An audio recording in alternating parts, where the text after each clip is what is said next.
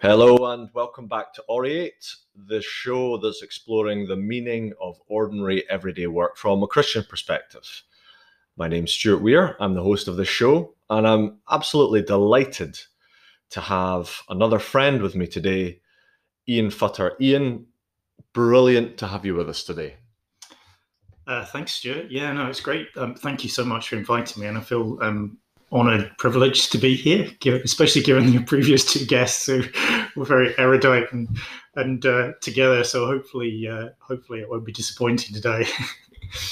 Absolutely, there's uh, you are right up there in my opinion with us, so don't need to worry about that. That's for sure. So, um, let's just get straight into it. I'm never very good at kind of chit chatting, so uh, tell us um, who you are and where you do your work, what kind of work you actually do in the world. Yes, Stuart. So um, I'm a vet, um, and as, I, I, love the way we, we describe what we do by saying who we are. As like, so I'm not defined by being a vet, but I know that that's often true. So often the first thing people ask, isn't it? What do you do? I'm a vet, and then of course there's you can predict all the questions that follow from that. It's really fascinating because most people, um, you, you talk to a lot of people and say, when I was a wee, wee, wee person, I wanted to be a vet. Um, and then they talk about, um, you know, how hard it is to get in and how wonderful it must be, but then all the difficult sides of it as well. Um, but I work, I work for charity. So I work for the Scottish SPCA, which is a, a big animal welfare charity in Scotland. Um, um, distinct from the RSPCA, so I don't cover England and Wales at all, but I, I run the veterinary department for, for, the Scottish SPCA, which is a great, fantastic thing to do.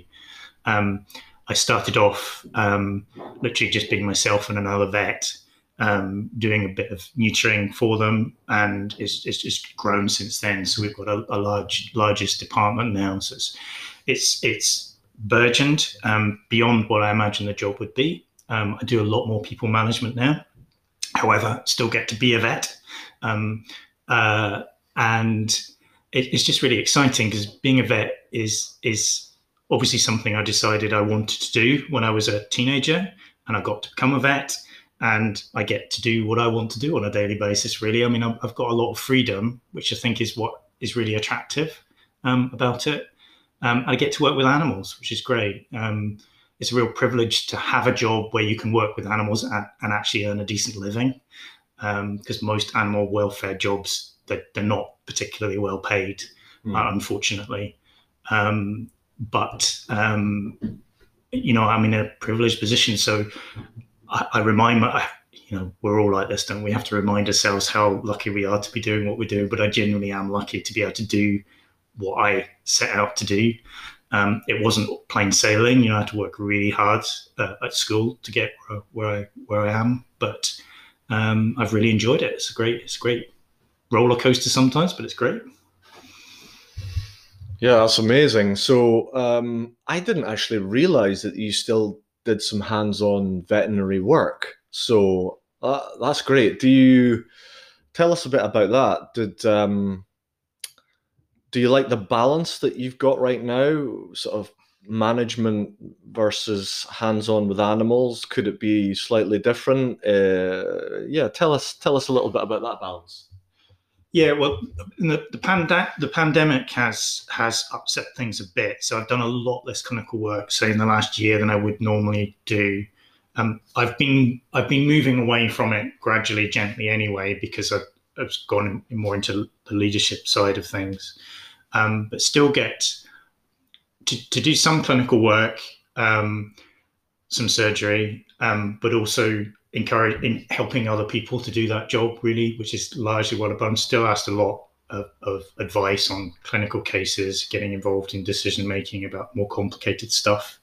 Um, I need to stay sharp on that. Um, if I'm going to be encouraging other people to do that job well, then I need to know that I can continue mm. to do mm. that job well.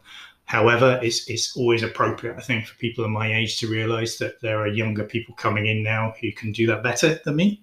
They're more recently out of college, um, they're younger, um, and I want to encourage them to do that. So there's a certain amount what I do now is, is succession planning as well to try and encourage other people to to develop so that they they can ultimately do my job as well. Um, I think that's really important for people in my position to think about. Um, and certainly encouraged in an organisation like mine. You know, they couldn't afford, for example, if if I if I had to um, be off sick, say for a long period of time, I I need to know that that things will function functions without me. But yeah, the clinical side, it's it's I, I miss not having as much to do. I miss the surgery. Surgery is exciting. As a vet, you get even from day one, you know, green green kind of uh, new veterinary graduate, you get to do loads of different surgeries, and it's really exciting um, and make a real difference to, to animals. Um, I think you know it's it's ending animal suffering, improving the lives of animals, improving the lives of the people that own the animals because that's really what vets do. Unless you're unless you're dealing with wildlife, say, or in a zoo, um, then most of the animals we treat obviously belong to people, um, and it's that aspect of it which is probably really the most important. Um, so it's it's it's it's enhancing that bond between the animals and their owners, and vice versa, because it's a it's a two way relationship. And as a vet, it's that you there's there's almost then a three way bond of trust. Um, the animal has to trust you, but also the owner has to trust you um, mm. as a vet. So I obviously spent a bit of time in private practice before I did the job that I'm doing now, and that's really where you know well, you you kind of work all these things out, and you kind of work out um, what kind of vet are you going to be. You know how are how are you going to be the kind of vet that people will trust, and I think that's that's that's what I enjoy about the clinical work is because you get to make a significant difference. You know, I mean, there's there's a saying that seventy percent of the animals you treat would just get better regardless of what you did anyway, uh, but the other thirty percent definitely won't. so it's intervening and doing something often quite simple. So often, most of the cases we deal with just need some very simple approaches often, and it's like working magic in those animals' lives, I suppose and then there's the the significant difference you make to the people that own those animals. Um, it, it's it's it's great, and it gives such a sense of satisfaction. Um, on the other hand, I suppose what you don't miss is when things don't go well. You know, so mm. as, as, a vet, you know, I, we we have a hundred percent failure rate with our patients. Really, ultimately, don't we? Ultimately, all our patients die. Um, but to, to it, what what we have to learn quite quickly as you turn that around is say, well, that's not failure. If you allow an animal to have a good death, then that's a success. Um, so that's part of it is is working with people to make sure that animals don't suffer beyond what is necessary in order for them to get well. So if an animal isn't going to get well, it's encouraging people to think around what's right to do in this situation. How long can we keep going? And actually they often end up being the most satisfactory um, cases to deal with the end of life stages um, helping animals deal with chronic diseases helping owners understand what difference they can make. Um, it's all very satisfying. Um, and and it's constantly evolving as well. There's, there's there's there are new things we're learning all the time new breakthroughs in in veterinary medicine. Um, sometimes borrowed from the human field, but often not um, and being able to develop new ways, better ways of helping animals all the time, which is really exciting. Um, so it's never boring, uh, put it that way. Um, um, and I suppose a, a, lot of what I'm doing now is making sure that my staff are able to do that really well. Um, and the cohort of animals we deal with now are not owned directly by people, but are probably going to be owned by people. So what we're trying to do is make sure those animals are as fit and well as they can be before they they've got new owners, and that is really satisfying. Um, sad often. A lot of animals come to us in in a pretty sorry state, not not well. Um, a combination of issues, um, and uh, sometimes it's a it's it's a bit like unraveling a ball of string, working out you know which are the issues here that are significant enough to make a, a significant impact on the future welfare of this animal or not. Um, can we solve those? So rather than having a list of diagnoses with, with you think about what what problems does this animal have? Often behavioural as well. It's not just um, clinical problems, but often behaviour. Because um, often the animal's been neglected. It's not necessarily got got a good relationship with people either. Um, so there's a whole host of things we've got to try and sort out with each individual animal.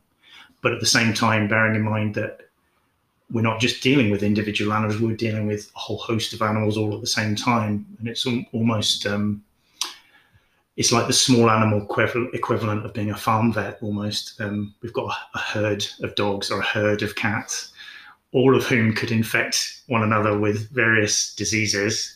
And so a lot of the time we're spending controlling that, controlling outbreaks of disease, spotting disease coming in, trying to mitigate that, and and then trying trying to avoid those animals taking those problems into their new homes. Um, because being very mindful of the fact this human animal bond, which is established very quickly after an animal goes into a new home.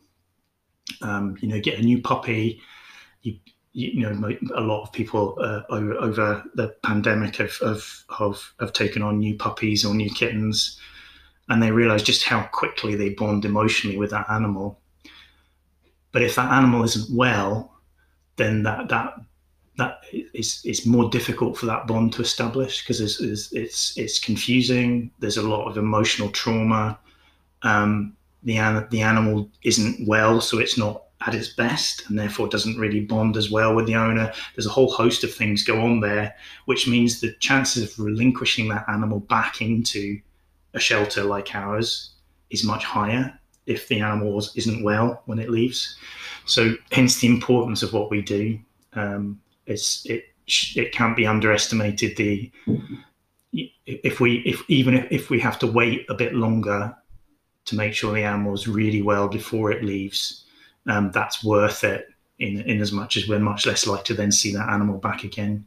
Um, but if, if, if there's been a really good bond formed in the early few weeks of that relationship, then the, the animal becomes part of the family and, you know, it becomes then much less likely that they want to part with the animal, even if there are issues with it.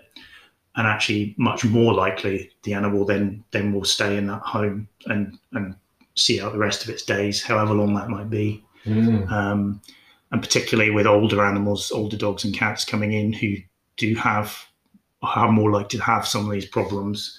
Um, getting that right is really important, and getting the information across to owners as well, new owners, and helping them understand what to expect of the animal. Um, that it's not like a new car where you've got a you know a warranty and a guarantee that if something's wrong, you'll be able to fix it and it'll be perfect again. It doesn't work like that with animals. Some things are permanently wrong, um, and uh, it's it's it's um, managing expectations of people a lot of the time as well. Mm.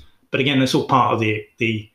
It's what makes the job interesting and stimulating, challenging, um, um but really rewarding when it goes right. Um, but you know, we always remember the ones that don't go well um, but the important thing is to, to learn from those and establish ways of making sure if something doesn't work well and somebody's unhappy, then working out ways is, is it possible to make make that better in the future, or is it is it just there's some things just don't don't go go as as they as you expect them to. It's like sur- and surgery is the same. You know, I've done probably thousands of bitch spays, for example. I would consider myself to be really good at them. But uh, every now and then one isn't quite the way it should be and things don't go well. And um, I think uh, what, what being a skillful surgeon isn't about whether you can perform something perfectly all the time. It's, it's knowing what to do when things go wrong. Mm. Um, and that's, that's, and, and that's harder to teach. Um, and, um, and it's it's and you can take a real dent in your confidence when things don't go well. Um, but it's a really good life lesson as well as a, as a surgeon knowing actually I can't spend too long dwelling on what's not worked here because I've got other animals that I need to deal with. So if I'm um, emotionally affected by some by something that's happened to an animal that hasn't gone well, I need to be fully functional in, in minutes often in order to be able to get on and, and help another animal. Um, so there's huge challenges like that. Um, wow, very quickly, I just sort of realised how complex your job yeah. is. Not not least um, common veterinary uh, variances but just the fact that you're you're managing staff you're you're thinking of the future you're thinking of can i go away on holiday have we got the skills in our staff so that we can have a break from time to time so that if i ever move on that we've got the right personnel with the right level of skills that's that's quite incredible actually uh, so talk to me we mentioned this briefly just before we came on air legacy. Mm. What you, you've touched on this already. What are you hoping to leave behind you? Very humble beginnings, just you and one other vet. Mm. So, what are you hoping to leave behind? What sort of scale, what sort of standard, what sort of vision do you hope to leave behind you someday? Mm. Boy, that's a really big question, isn't it? And there are, I, I could answer that in so many different ways. Um, I think anybody listening to this be aware that, that, that what what we do in working in shelters is quite different from what happens in practice in normal veterinary practice. Um, and I and colleagues in other charities, for example, so another another aspect of what's exciting about my role is I get to meet really interesting people in other charities in other bits of the UK, um, and developing this concept of shelter medicine, and teaching teaching that to students and getting then I'm used to the idea there are there are different approaches, sometimes subtle, but sometimes quite really quite different. I've already mentioned the fact that we often have to deal with dogs and cats like they're a herd of animals rather than individuals. Um, you know, it might well be we can spend a lot of money on one animal and get it well, for example, but at what expense to all the other animals that are in our care? Because um, there's a there's a limited funding. You know, we're a charity and we're spending money that people give generously to help animals, but we can't spend all of it on one or two two animals. So that, that that's quite complex. So I suppose the leg some of the legacy I would want to leave is having made an impact in that area. So I, I teach a bit on it to students, talk to talk to vet students in Glasgow and Edinburgh about it. Um, uh, also teaching about because um, we, we deal with a lot of cases that are really un- unfortunate where animals have suffered and, and the owners need need to have uh, need to have their their attitudes corrected, should I say, and the, the, the courts end up involved. So I work with inspe- inspectors for the charity, um, helping understand how the animal suffered, why it suffered, and being willing to give evidence in court. So I do a bit of teaching on that as well. Again, um, we need to, trying to make a bigger impact there and get more private vets involved because it's really key that vets are willing to give evidence in these cases. And part of my legacy is going to be in, in encouraging vets to do that and establish more of a more of an understanding within my profession of what's involved in that and more of a willingness to get involved. So that's that's an exciting area, but it can be a bit frustrating. It's quite, um, but working out how to teach that well and how to how to be encouraging in that area. That's part of the legacy. I'd like to think I've had a, a, a uh, an impact on students over the years, um, encouraging them to think about um, the kind of vets they want to be. Um, and I suppose, I suppose, but beyond that, I think as, particularly as a Christian, it's, it's, it's, it's an interesting question, isn't it? Because what, what is my legacy? My legacy is the impact I have in the world, and I see um, I see who I am, not not I'm, I'm not just a vet. I'm a I'm a I'm a Christian living in the world, doing doing work, but also living and doing all the other things that we do. And I would imagine, you know, my impact is more than just what I'm doing professionally. It's who I am being in all the other relationships I've got.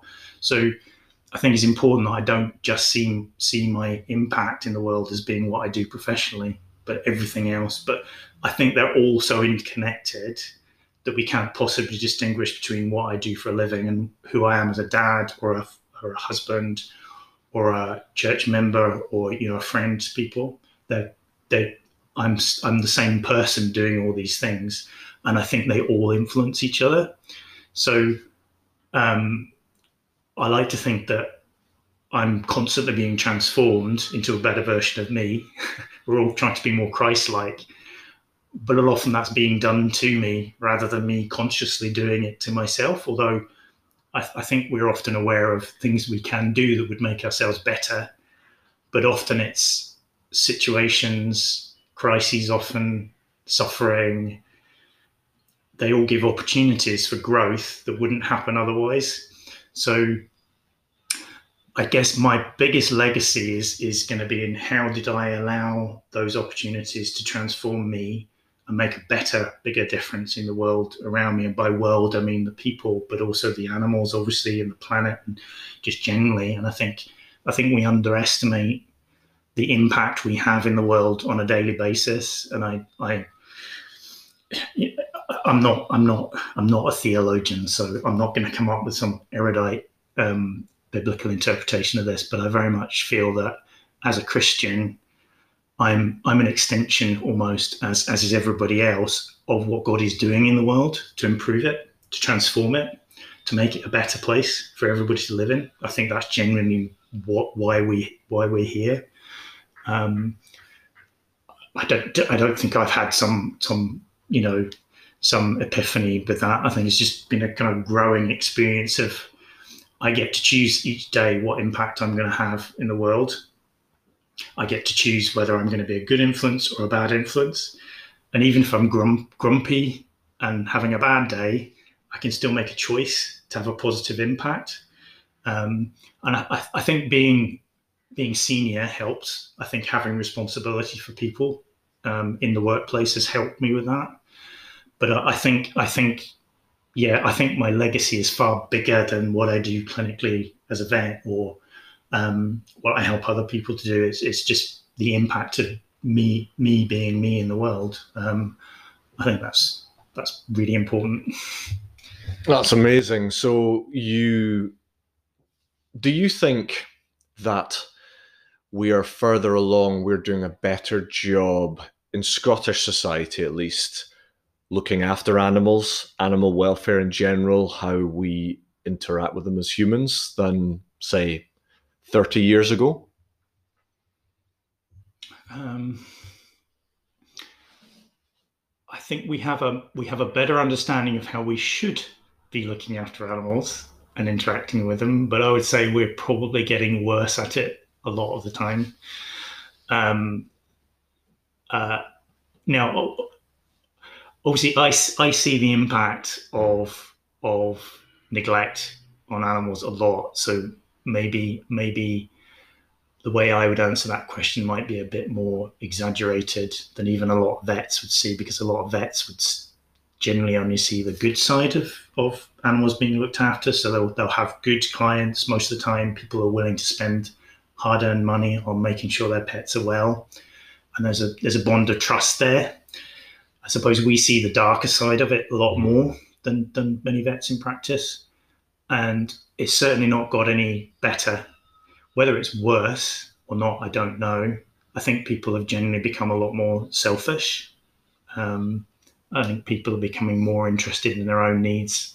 We're becoming, I think, I think, as a society, not necessarily focusing on the need, the general needs, and what's good for the society we're living in. We're thinking more about what's good for us a lot of the time, and we see that impact um, in terms of how how easy it is for people to relinquish animals when something starts to go wrong. So, as you know, if an animal starts to have an illness, um, it seems to be easier nowadays for people to part company with that animal and try and rehome it or um, find other some abandon it, for example, or just neglect it, just not look after it well. Um, that certainly hasn't got better. Maybe it's because we're better at detecting this that we seem seem to see more of it. Um, but there, there is a darker side to human nature which impacts on animals, which is very, very difficult to see. Um, is a real stimulus for what we do, um, or I do. Um, mm. But I'm sad. I would be sad, sad to say that I don't think that's getting any better, and if if if it's possibly getting worse. Mm. Yeah. Well, let's I want to pick up on something else that you mentioned there a minute ago as well about things that happen to you that are external to you, things that you don't get to choose initially that are thrust upon you. Um, how has your work changed you as a person in that regard, insofar as there could be? Could you give a couple of examples, perhaps, maybe of something negative happening to you, which is either, which has perhaps forced you to consider I will never go about doing things in that way myself, having been the recipient of such behavior. Or perhaps having been the beneficiary of a great example of something gone well because of teamwork or an interaction with a, an animal that you go, oh, I would really love to see us repeat that kind of outcome if possible or at least strive towards it, or having seen somebody else um, interact in the workplace in such a way, I want to take that on board and build that into to my life, and in that way, it's made an impact upon you. Are there maybe just even one example you can give about how something external to you has made a permanent mark on you? Mm. Yeah, challenging question. Um, uh, obviously, so many of the things that happen have an impact, big or small. Um, I think I, I, I, I think it's the, the people I work with probably have more of an impact on me than than the animals I work with. Hmm. And I think it's there's a there's obviously there's a two way relationship, and I think because I'm responsible for the welfare of the people in the department, the vets and nurses that work for us, they don't. It's it's that there are often uh, complex relationships, um, but I, th- I think um, maybe I just think think about um, we when when something tragic happens within within within within the lives of some of the people that work for me. Um, I realise there's there's a pastoral there's a pastoral element to what I do, mm. which is not what you expect. You know, you don't get trained to do this stuff, and they, they can be really quite hard. And I'm not going to go into details because the trouble is, if I start going into too many details, somebody out there will know what I'm talking about. So I can't really do that, but so some some huge trauma goes on within the team, and the team is scarred as a result of it. And um, there's then a need for me to um, step up and, and um, really take charge of the the emotional and spiritual impact that has on the rest of the team.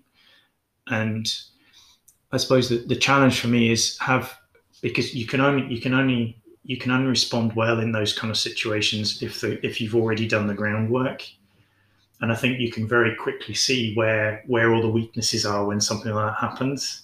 You know, have I been doing a job that's that's allowed everybody to, yeah, even even if something is really upsetting, they, they can they can deal with this and they can move on. And in, in some ways, it, you know, there's an opportunity for things like that to ultimately be a strengthening experience for some teams. But that doesn't mean the whole team would universally respond in the same way. And it's, it's, it's being aware of what the outliers are, and are there some some people within the team that need more more support than others? It's I I I've always found that I've found that quite challenging. Um, because I, I will have my own particular way of responding to these situations and um, I will recognize there's a there's an emotional, but I'm also quite good at putting things in boxes and saying, right, this has happened, but we need to move on. But other people move at different paces, and I think that th- these things have changed me hugely to the point that if, if it's possible to say they've allowed me to be much more myself than I would have been previously because I, I, I am, I, I by nature am much more, I'm much less a head person and much more a heart person. So I naturally gravitate towards the the emotions in a situation anyway, and so being an an emotional um, uh, support, um, I, I, suppose, is, is, a good good good way of saying it. Um, going through those experiences definitely changed me and made it much easier for me to be that person just generally. So I, have noticed, I think, the language I use in group settings now is very different from what I would have done before. So I'm much more likely to be aware of how people are going to be feeling and trying to engineer a conversation to make sure that those feelings are taken into consideration rather than just looking at the bare facts, right? You know, this is the problem, this is what we need to do, you're going to do this, that, and the other. We'll spend some time thinking about, right, how do we how do we feel about this? I know this sounds, you know, it's quite tree huggy, but I think it's becoming increasingly important now, particularly with the generations of young people coming into the workplace who are expecting us to be taking these things into consideration. And I think I'm much better prepared now to do that than I was ever before because of the situations that I've experienced in the workplace.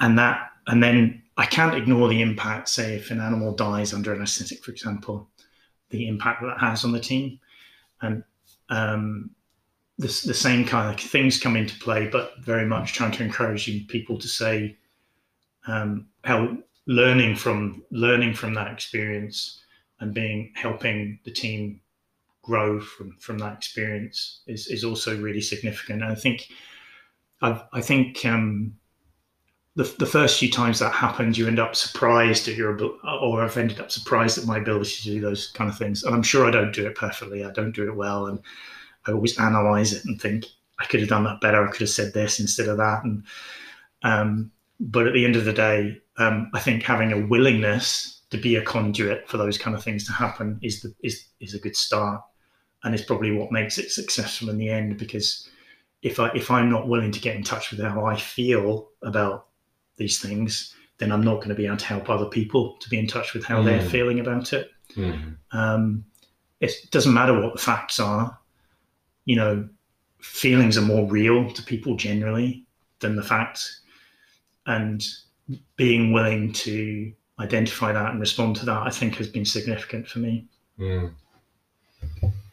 No, thank you for that. That's really quite profound. Just kind of working through how you manage a human team and uh, moving forward or taking a pause and and leading a group and being attentive to a group. Thank you for that. So thinking not that we've not touched theologically on your work so far, but just a little bit more overtly so.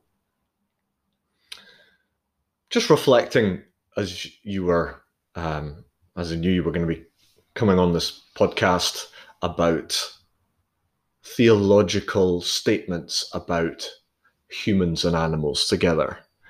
And there's that incredible picture in Isaiah chapter 11, verse 8, of a child putting his hand in a completely safe environment, not naive, not in a, perhaps in a naive way, but putting his hand over the asp's nest. And it turns out that the asp doesn't bite now.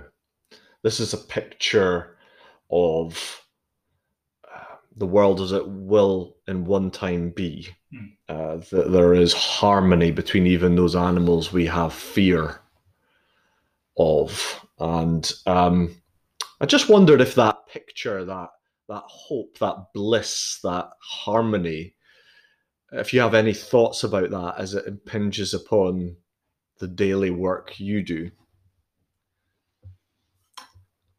Yes, Stuart. So obviously, I've I've looked at I've re-looked at the passage. Um, it's a familiar passage, isn't it? Um, and I recognise it's full of symbolism. It's full of symbolic language.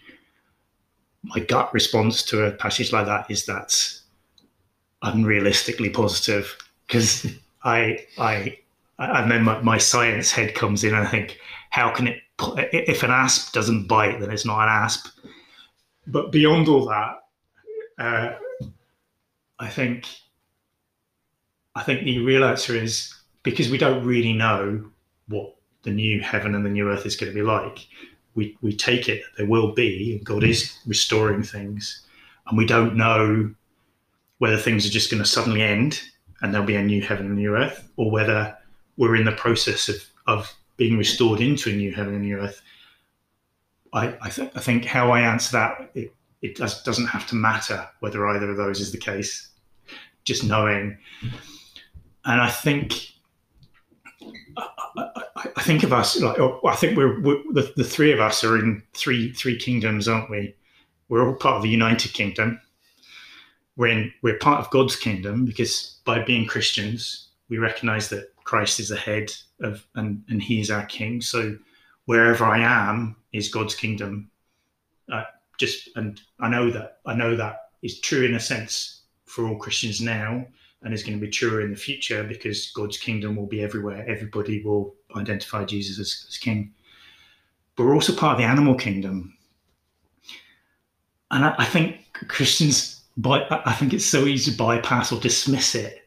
But I know that biologically, I am so similar to my patients. There are more similarities between me and a dog than mo- most people give give any credence to. And I know that I, I can only exist because God has God has given me all all these these the components of my body to allow me to to, to live and survive. We breathe the same air. We we we, we function. Our physiology is so similar. Um, so our our relationship with animals is so significant, and I think it's something that's happened because of modern technology and everything. We've moved so far away from this, and I suppose the, the people read, reading reading or uh, in Isaiah's day would have had a really different understanding of what this would mean because they were so in touch with with nature. They were so, you know, being bitten by an asp was a was a was a was a daily risk.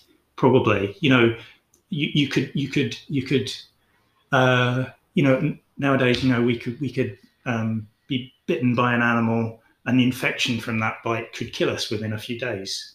Nowadays, that doesn't really happen so much. We're so we're so immunized to the effects of living in nature that we get really upset when it doesn't work, work well. So that that that that relationship has always been a difficult one. I think. I think we're in tension, aren't we? Because we we see ourselves as distinct from the animal kingdom, and yet we are part of it. And there's a, there's real really is a tension there. And I, I don't think I've got a good answer to say what I think about that. All I know is that it's it's confusing. God knows what He's doing, and I can only assume that that confusion, that tension, is is is deliberate because we're we're straining against our humanity all the time, straining against the limitations of it because we want to be so much more. And of course, we are destined to be so much more. And I think it's good to have these aspirations to be so much more.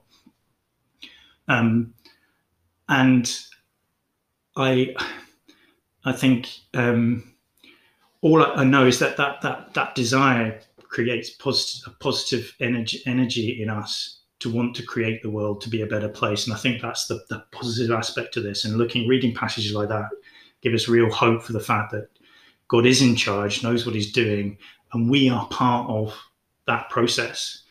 Um, so he, his real intention for us is to is to in, in, improve the world in the way that we see it now and be a positive force for good, partnering with him, um, but being reminded of the fact that he is in charge and ultimately things will be a lot better, even though I can't imagine possibly how that could happen.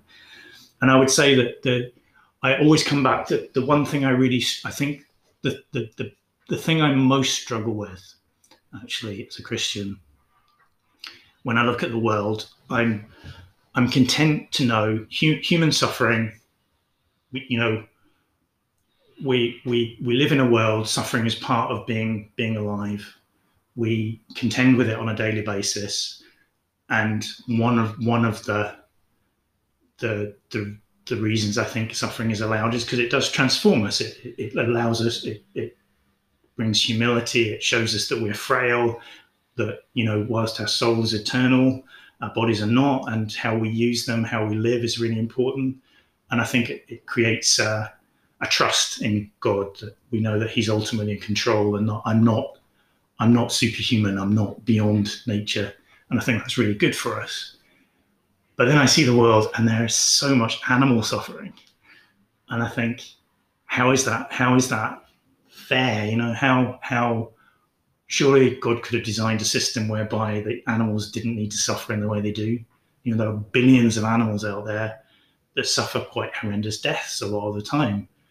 We don't know about them, and we're not involved in all of them. We didn't. We don't cause all of those deaths. We don't cause all that suffering. Maybe we could say we did because of the fall.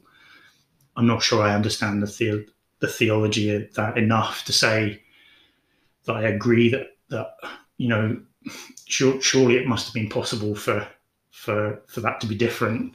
I think that's that's my I think that's the thing that I hold in tension with in my conversation with God is like why why is it like this? And maybe that's what drives me to want to do my job well, and probably ought to be what drives all Christians do good in the world, try and improve that. And there are so many good people in the world. You know, so many people who love nature, love animals, I only have a job because there are people that give their money because they believe that animals are are important and they they they, they care about whether animals suffer or not. So hu- human beings by nature want to restore the world, and I think as Christians we're in this unique position of understanding why you know why it's important, and so I suppose I suppose the passage gives me hope. Um, I don't fully understand it. Um, and I know that by trying to understand it, I'm as long as it's as long as it's drawing me closer into God in that in in terms of that that lack of understanding that um, that frustration that tension actually should drive me deeper into into my relationship with God, which it does. As long as that's happening, then it it has a positive impact on me. If it turned me cynical and drove me away from God, um, then that um, that desolation could be a, a, a, a, damaging thing. But I think I think I'm consoled um, by knowing that actually God's intentions are good here. So even though I don't understand it, and even though I think I would do this better, um, I, I think I am given hope by the fact that actually in the future we will be living in harmony with nature, and particularly maybe we'll, we'll have come to terms with our humanity or our animalness, maybe. Yeah, thank you for that. I really appreciated your comments there as well on how integrated we all are, are as creatures, as animals uh, that God has brought into being, and not as so often we look our dissimilarity with our fellow animals rather than our similarity. And so I thought, thought it was really insightful. So, because just building a little bit on what you've just said, in many ways, the Scottish SPCA exists because of mistreatment of the animal world. And you are in meaningful work as a result of something negative to try and be restorers, be healers, to find solutions. Thinking as opposed to the the little child who has their hand over the asp's nest and all the bliss of that symbol of that vision. On this side of the new heavens and the new earth where things where we currently are what would be your hope for what is possible realistic hope for what is possible in human animal relations?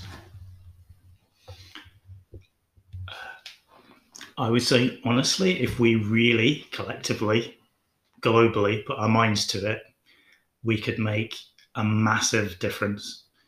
Um, the technology and the, the knowledge that we have now about animal suffering, how animals suffer, the effect of how we look after animals, what, what the effect is on the world generally. You know, farming methods, for example. Um, uh, the fact that we know that animals experience um, pain and suffering in the way that we do physiologically. We, you know, there's so much proof, there's so much scientific evidence that animals perceive pain, particularly the higher animals. Um, there is so much difference we could all make if we if we grew up, took responsibility, um, worked out what we can do, collectively decided that politics aside, we were all going to agree on how we were going we will improve the world uh, and pr- improve the experience of animals and thereby the experience of humans and I think that those things are so much more interrelated than I think most of us think because if we've got you know we're we're we're I suppose we're milking the earth to death in a sense aren't we we're we're extracting everything we need from it whilst not really putting enough in to keep it keep it going in a healthy way. Um, and the, the the methods that we have for producing enough meat or milk or in the in the world to feed everybody that there is is limited, and it's we're going to exhaust our ability to do that. So we have to start learning how to farm responsibly, um, at the same time as being aware of the welfare of the animals. And a, those those two things are interrelated. So I know this all sounds very environmental, um, but I think as Christians should all, you know, be environmental activists because the the, the, the, the Bible shows shows us gives us a real vision of what can go wrong, um, but a real sense of what what can go right as well if we if we put our minds to it, you know. And we'll only live in harmony with the world if we choose to want to do it. So as Christians, we should be at the forefront of deciding this is important. This is more important than anything else that we do. Yes, I know allow have encouraging our friends and family and colleagues and everybody to to to find find find a relationship with with Jesus. Absolutely key. But that doesn't mean that's at the expense of investing in the world and making it a better place for everybody to live. And I honestly think that becoming environmental activists would be one of the the hugest evangelistic outreaches that we we could think of. I think showing that we care about the planet as Christians would say, actually, you know what, these guys know what they're talking about. I think it'd be it's so it would be so attractive to the world to know that we we cared about the world in the way that God cares about the world. Um, because you'd look at look at the way we treat we we approach this at the moment. You think, well, God doesn't really care very much about what happens to the world at the moment, and I think we we both know that's not true. That's couldn't be further from the truth. God really cares about how we look after this planet, and yet we go on just like everybody else. Um, and um, it's, it's I suppose I'm in that sense I'm often ashamed um, of being a Christian when I come into contact with other people who seem to care a lot more about these things than I do, or certainly I know that the church does.